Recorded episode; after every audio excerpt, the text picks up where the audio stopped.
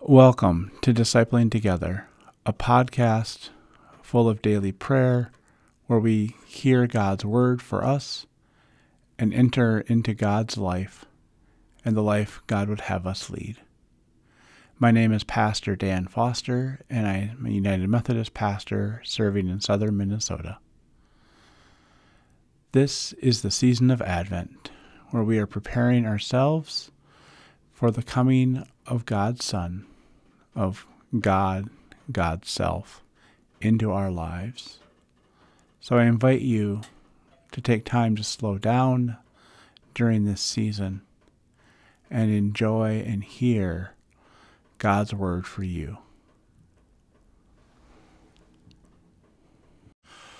Welcome to Daily Prayer for Tuesday, December 14th, the year of our Lord 2021. Let us prepare our hearts and minds for prayer.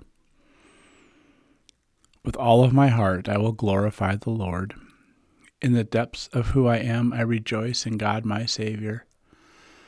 God has looked with favor on the low status of God's servant. God has shown strength with God's arm. God has scattered those proud in the thoughts of their hearts. God has pulled the powerful down from their thrones and lifted up the lowly. God has filled the hungry with good things and sent the rich away empty handed. Our reading today comes from the 28th chapter of the book of Acts. On the day scheduled for this purpose, many people came to the place where he was staying. From morning until evening, he explained and testified concerning God's kingdom and tried to convince them about Jesus through appealing to the law of Moses and the prophets. Some were persuaded by what he said, but others refused to believe. They disagreed with each other and were starting to leave when Paul made one more statement. The Holy Spirit spoke correctly when he said to your ancestors through Isaiah the prophet, Go to this people and say, You will hear, to be sure, but never understand. And you will certainly see, but never recognize what you are seeing. This people's senses have become calloused, and they've become hard of hearing. They've shut their eyes so that they won't see with their eyes, or hear with their ears, or understand with their minds, and change their hearts and lives, that I might heal them.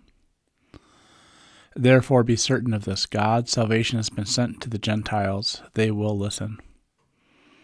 Paul lived on his own, in his own rented quarters for two full years, and welcomed everyone who came to see him. Unhindered and with complete con- confidence, he continued to preach God's kingdom and to teach about the Lord Jesus Christ.